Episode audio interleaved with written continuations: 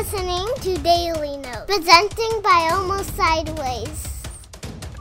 Welcome back to the Almost Sideways Movie Podcast, everybody. My name is Adam, and these are my daily notes where I have fun conversation about films. On today's episode, we are talking about the 2007 film The Golden Compass, which was an Oscar nominated film, and we're also going to be looking at the new HBO Max movie called Kimi, directed by Steven Soderbergh. Stay tuned. Good evening, ladies and gentlemen. I drink your milkshake. If you only knew the power of the dark. You have my curiosity. Now you have my attention. This is how I win. Shall we begin?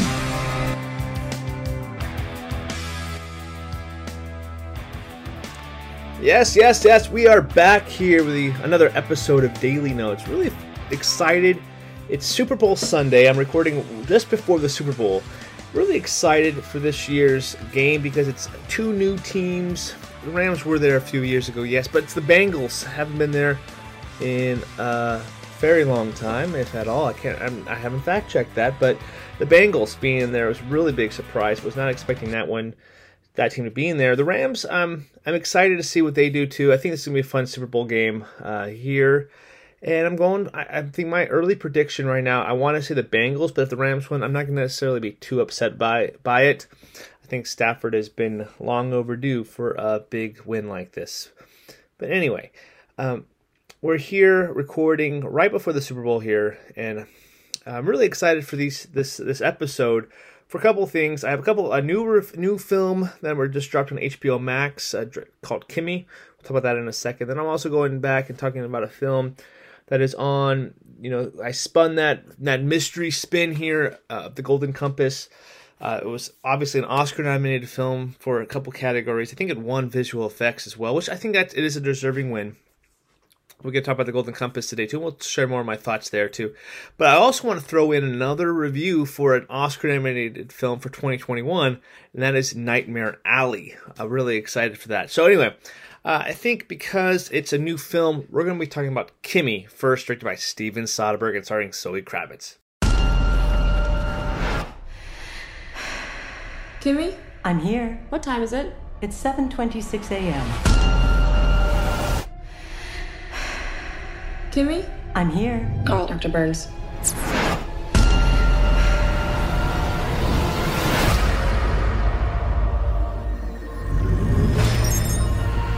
I got her.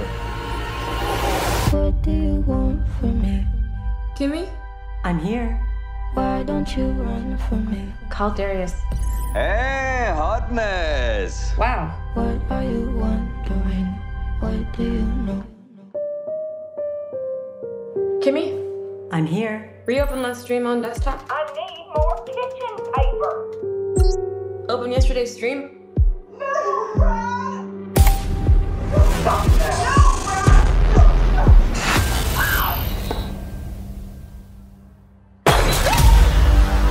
a voice stream interpreter. I may have heard a crime on one of the streams. The devices pick up lots of things. Just mark this degraded audio and delete it.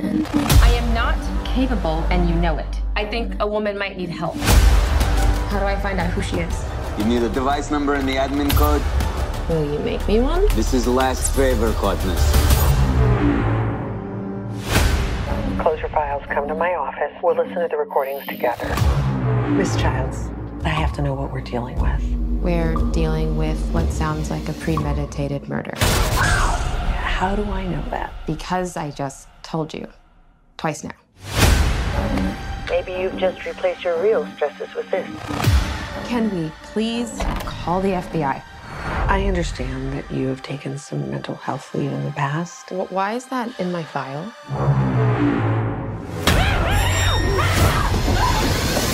You want from me? Why don't you run You said you had her. They did. But now they don't. Kimi, bedtime lights. Is this the only copy? I emailed it to everyone I know this morning. Kimi! I'm here.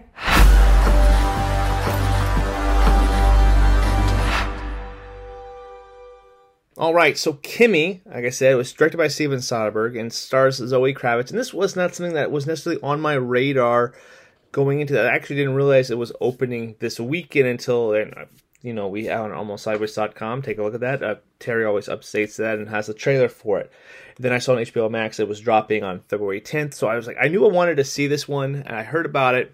I just didn't know the release date. Uh, the, the big thing, uh, reason why I wanted to see it, my company, you know, I work for uh, Honey Bucket, which is the portable um, portable restroom company.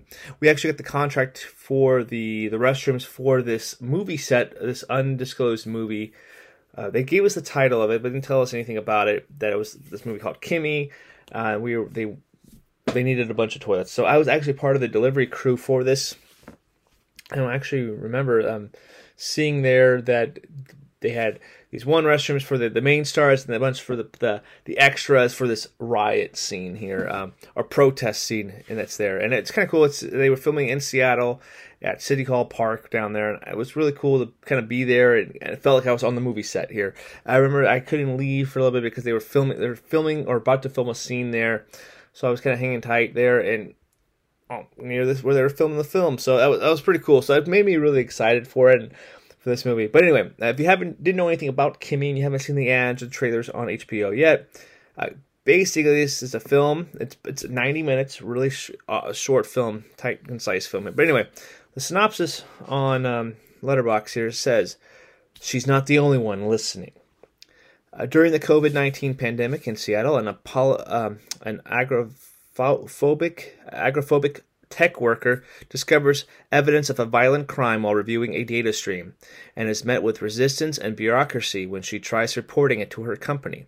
To get involved, she realizes she must face her greatest fear by venturing out of her apartment into the city streets, which are filled with protesters in the wake of a city council passing a law restricting the movements of the homeless population. So, so many things to unpack here. Obviously, film takes place during the COVID era of you know the the last couple years we've been living in, but also if you know anything about Seattle, which I do know because I'm up there quite a bit with my job, the homeless population is uh, really big up here uh, at times in different areas. So it's kind of there's a lot of things unpacking in this film here, and a lot of stuff under the surface. They don't really have the main focal points in the film here. But we see Zoe Kravitz as this person who's agoraphobic. She's a tech worker that listens for a company called Kimi. And Kimi is basically like Alexa or Siri on your phone. She's like a listening device that kind of helps you live your life and kind of helps you with like dimming the lights, playing a song, uh, turn you know upping the raising the volume, trying to planning your day, helping that in a way. So anything that Siri and Alexa do is basically what Kimi is. But she's one of the uh, Kravitz's character here. She plays uh, Angela Childs, and she is a person that obviously doesn't like going out of her her apartment, and she has her job where she's listening to all these different. Uh, problem calls things that kimi necessarily doesn't understand so she's trying to correct it and help better uh, having the system working better before they go public with it so anyway, she comes across the stream where she hears a violent crime there and tries to report it. And this is where it's, very fascinating here because it with a, such a, sh- a small runtime, a short runtime here, what Steven Soderbergh was able to do with very limited budget, I'm assuming here, was able to streamline a movie that was really quickly edited, really fast paced, really innovative filmmaking. It kind of reminds a lot. Of, I've been seeing a lot of people say it's kind of like uns- Unsane, which is like that movie with um kind of clairvoyant, I believe, and they're like filming on an iPhone. I get a lot of those vibes here. There's not like crazy shot work here, but it is pretty dang interesting here and moves really fast. And I think Zoe Kravitz does a really good job as Angela Childs in this role that made me really invested. And at the end of the, the film, there's a climactic thing that happens here that really gets me on the edge of my seat, and I was really excited for it.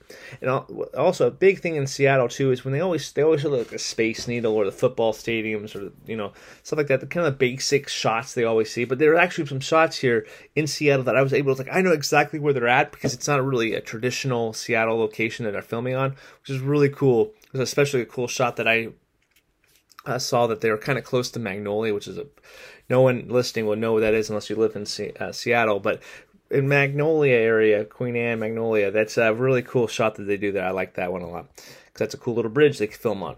But anyway, uh, some other cast members on this film. They have uh, Jaime Camil, which plays this uh, guy here, uh, but um, guy who is kind of this. Um, person kind of sweeping things under the rug, trying to get down to business here. But he, his character is pretty cool because he was in like uh, different things like Jane uh, Jane the Virgin here, and also played in Coco, Secret Life of Pets, and a lot of voice, um, good voice actor there too.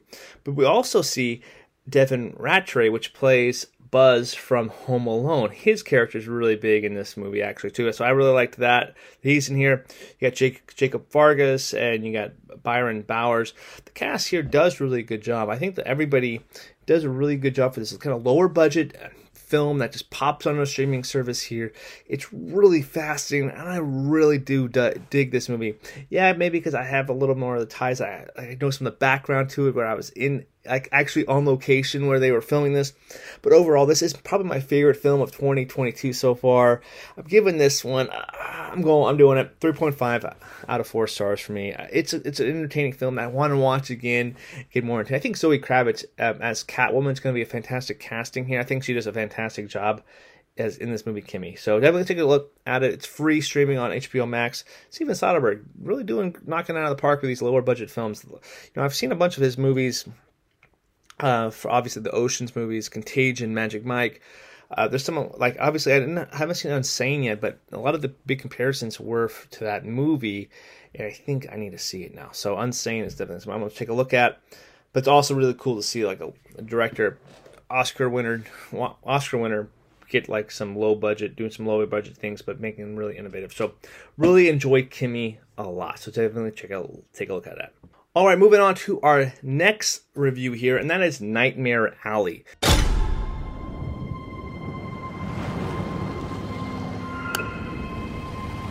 I will ask you simple questions. You will answer in short sentences only what you believe to be absolute truth. Absolute truth. I can do that.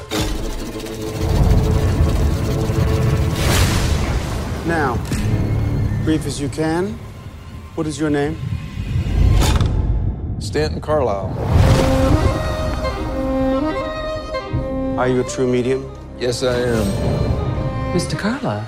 Doctor, how about that? Please lay down. Can you read minds? Yes, I can. Under the right circumstances. Keep your answers brief. What do I want? To be found out, same as everybody else. Are you in contact with the beyond? Well, we've had our share of snake charmers in the past. We deal with them. You don't fool people, Stan. They fool themselves. I've given you a fortune.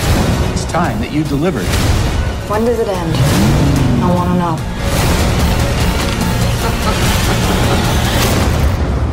If you displease the right people, the world closes in on you very, very fast. I wanted to talk about this movie, uh, obviously, because it got some Oscar nominations this week. Speaking of Best Picture, I also called that it was going to get a Best Picture nominee. I hadn't seen it when I predicted it. I was kind of just throwing it out there, and I was surprised that I got it correct. But let me talk about this film real quick because I, this is actually my new number 10 film of 2021 and I absolutely adored this movie. I think Guillermo del Toro does a fantastic job, not making a creature feature, but telling a really captivating, slower paced film that absolutely has an amazing payoff at the end of it. I thoroughly think that this is something that makes me want to go back and rewatch the older version, the original version. Here, that's a little darker. I think Todd, thank you, Todd, for that information. But seeing this play out here, I think Bradley Cooper does a great job being stoic and very not doing a whole lot of overacting. He just can very just gets the story going. You're you're wondering, you're taking on this journey as you go through being a carny and a mentalist, and then bear the very ending where I'm not gonna spoil it, but it's it pays off for me there. But seeing the supporting cast with Rooney Mara, you got Toni Collette, Willem Dafoe, Richard Jenkins, Ron Perlman, and Mary uh, Steenburgen, and Cate Blanchett. It's uh, everybody does a really great job here in these roles, and it feels like just a fascinating world that I want to dive back into. The only thing I can think of being a negative, really, yeah, it, it, it's two hours and 30 minutes. It's a little longer film. There's some stuff that maybe, yeah, you could trim down here and there, but I don't want them to. I kind of really dug it. I, I wanted to see more into this world, and I would not be opposed if they Del Toro wants to go back to it because I think a lot of the stuff with the Carnies, I think that's really awesome. The cameo at the end with Tim Blake Nelson just made me go like, "Oh my goodness, that just happened." Really cool to see all these characters. But again, this is a 3.5 star film. Again, kicks out pleasure out of my top 10, and this is a top 10 movie for me. Oh, well, it was kind of this last week. I was definitely thinking about because I saw Red Rocket this weekend too, and I was like, I, which one do I put in my top ten?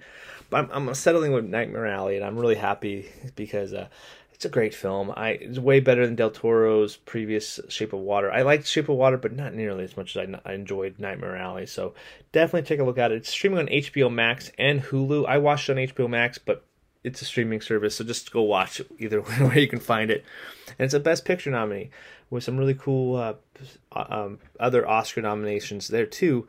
Uh, to, I guess Cate Blanchett's one I predicted to get in there she didn't get into the best supporting race, but I thought she did a really great job. I always I'm a big fan of Cate Blanchett, so I think this year I kind of want to go watch more of her older movies as well. So anyway, that's my quick thoughts on Nightmare Alley. So obviously, I'm talking about two really good movies, giving them 3.5 stars. I really, uh, really liked Kimi. I really liked Nightmare Alley. Quick little shout outs to some other movies I watched this week. I haven't really done this. I watched Red Rocket. It's another three and a half star film. I really loved the Simon Rex in that. Uh, I do have a vote at the Spirit uh, Independent Film Awards for Film Independent, and Simon Rex is my uh, my lead actor vote. I'm throwing that out there right now. Fantastic job, Simon Rex. I also watched the 1949 film Adam's Rib, which you'll hear a full detailed review on the main podcast dropping soon. It's a three star film for me. I loved them in this uh, this film here. Um, also, Prayers for the Stolen was somebody I was a film independent nominee for Spirit Award for international feature. That's an awesome, a really good film there as well that I recommend you guys should all check out.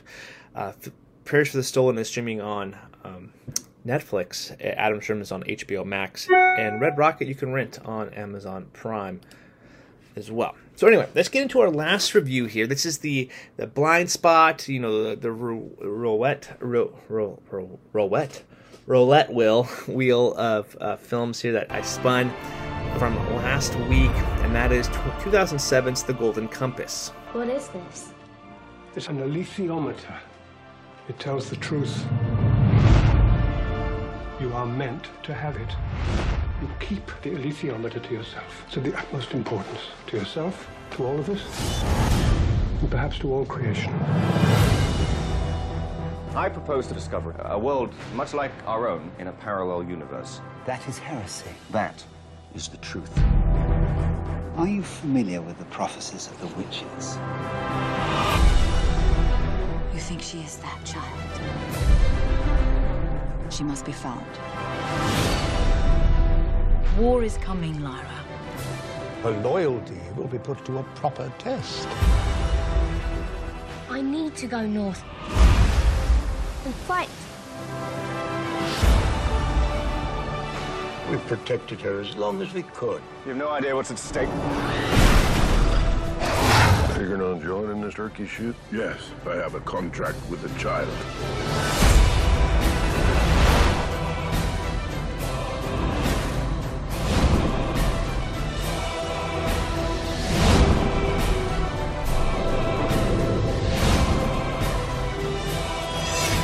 The Golden Compass is the one that I didn't really want to watch because I heard kind of negative things on it and I was not really excited that I spun it. But it is an Oscar nominated film that I, I, wanted to watch and get, you know, say that I have finally seen it and get it knocked off my Oscar nominated list and also all my blind spot list as well. Plus, it's another 2007 movie, so it's, it's really nice to have all that in there. So one thing I did different this time than I did previous watches like this, I actually reached out to Twitter. You can follow me there at Adam Sideways. I posted up there what are your thoughts on the 2007 movie The Golden Compass? And I got a couple responses back here. We're going to pull some of those up here as well. So share what people had thought about this film. So a couple people here reached out on Twitter to my post and had mentioned what their thoughts and opinions on the film were. So we're going to talk about those real quick. Uh, Tom Solar, Sol, uh, Soars at Tommyverse, he said, I only watched once when it first came out, and I remember feeling very underwhelmed. Maybe I should give it another try. Uh, then we got Ryan Dependetto at Depetto Ryan on Twitter. He did a gif of South Park saying, That movie sucked. Uh, then we have uh, Loretto at Marcellus Durden, our friend over at the uh, uh, Film Geeks uh, podcast. He said, It seemed like a really cool franchise, and I initially really enjoyed the first film. Was bummed when it didn't get continued. I appreciate everybody reaching out on Twitter for those comments.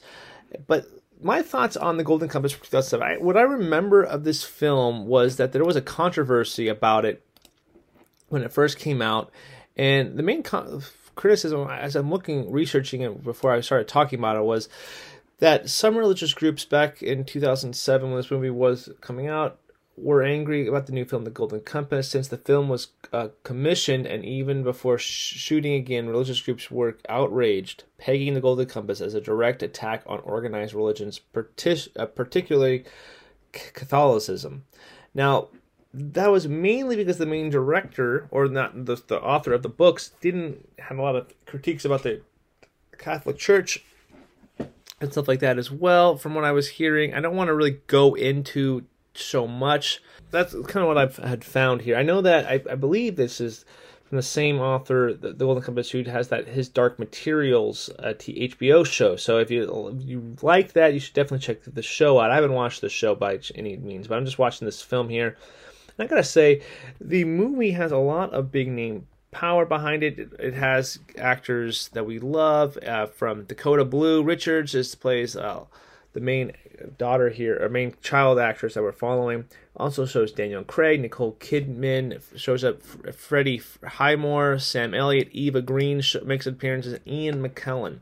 A lot of big name actors here, and I definitely see where this was going to be like a Narnia, uh, Lord of the Rings type of film here, and I it just for me, it was really boring. It was really hard to get invested into this world. Obviously, there's a lot of moving parts, a lot of stuff going in and trying to set up a big world and a big franchise, but it doesn't really do a, a, a good job for me.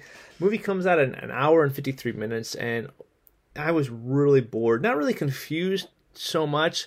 I think there's some interesting things they do. I thought Nicole Kidman was just radiant and just popped off the screen every time she appeared in this. Kind of gave me really Paddington vibes on that kind of thing because she just is a, is a big name actor in this film. Daniel Craig's pretty decent in here as well. But other than that, though, the visual effects is what you really are talking about for this film because it was it won best visual effects at that Oscars. So I think it's a deserving win. I have to go back and look at. I think they were up against, um, if I remember correctly, uh, Pirates of the Caribbean three. And there was another film that got nominated. I'm pulling it up here. You can check all the Oscar nominated stuff on almostsideways.com. So the the Golden Compass actually, before we do talk about the visual effects, actually no, I'm here now. Let's just look at talk that. Uh, was uh, Transformers, Pirates of the Caribbean at World's End, and the Golden Compass. Uh, I I think Transformers could have won here. Uh, Pirates of the Caribbean was good, but not the, the best thing ever. But yeah, I think it's out of those three nominees, which is kind of funny. Like, where were the other nominees? Why there, were there only three for this year? It, it's kind of weird. Uh, now they usually do five. This is before Marvel really got involved in a lot of stuff. Because I think Iron Man could have easily taken out of these three nominees, but that's next year. But anyway, but also Golden Compass got nominated for art direction, which is another interesting nomination here, considering who they're going up against. Definitely, I don't think had any chance or any real business in this category because you have Sweeney Todd, American Gangster, Atonement, and There Will Be Blood, as well as Golden Compass. Kind of a weird nomination there for the Golden Compass, but uh, I'll I'll allow it, I suppose but for me, the Golden Compass, it just it just it's kind of forgettable. Other than those visual effects, the story for me it's just not something that I'm going to remember going moving forward, and not something I want to rewatch. Maybe it gets me ex- wanting to check out the Golden or not the Golden Compass, but the Dark Materials.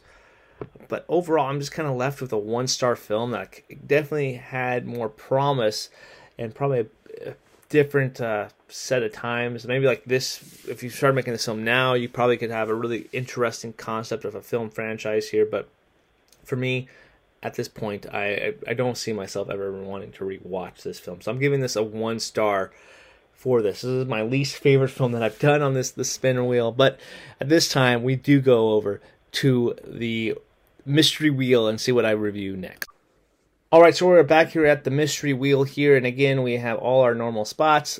82, all the any year from 82 all the way to 2017, anything that has a two or a seven in there, basically our anniversaries. That's going to be what's on this wheel, plus the big blind spot. So we'll see if we get one of those. So anyway, let's go and spin the wheel, spin the wheel and see what happens this time.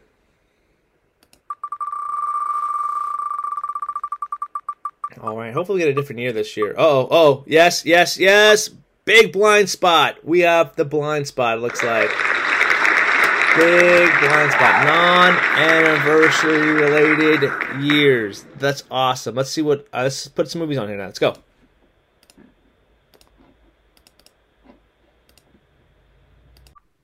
All right, so this was really fun to kind of put together 10 movies that could possibly be spun on this list here. So let's talk about which ones I have decided that I put on the uh, the spin here. Some really good ones ranging from all the way from the 30s all the way to the early 2000s. So with our first choice, we had to put on The Godfather Part 2, biggest blind spot I would say, right there. Close Encounters of the Third Kind. I have Dog Day Afternoon, Vertigo, Gone with the Wind, On Golden Pond, Scarface, Akira, Brokeback Mountain, and Mulholland Drive. So some interesting choices here. Really excited for everyone on this film here. So let's spin it and see what we get here. So let's go.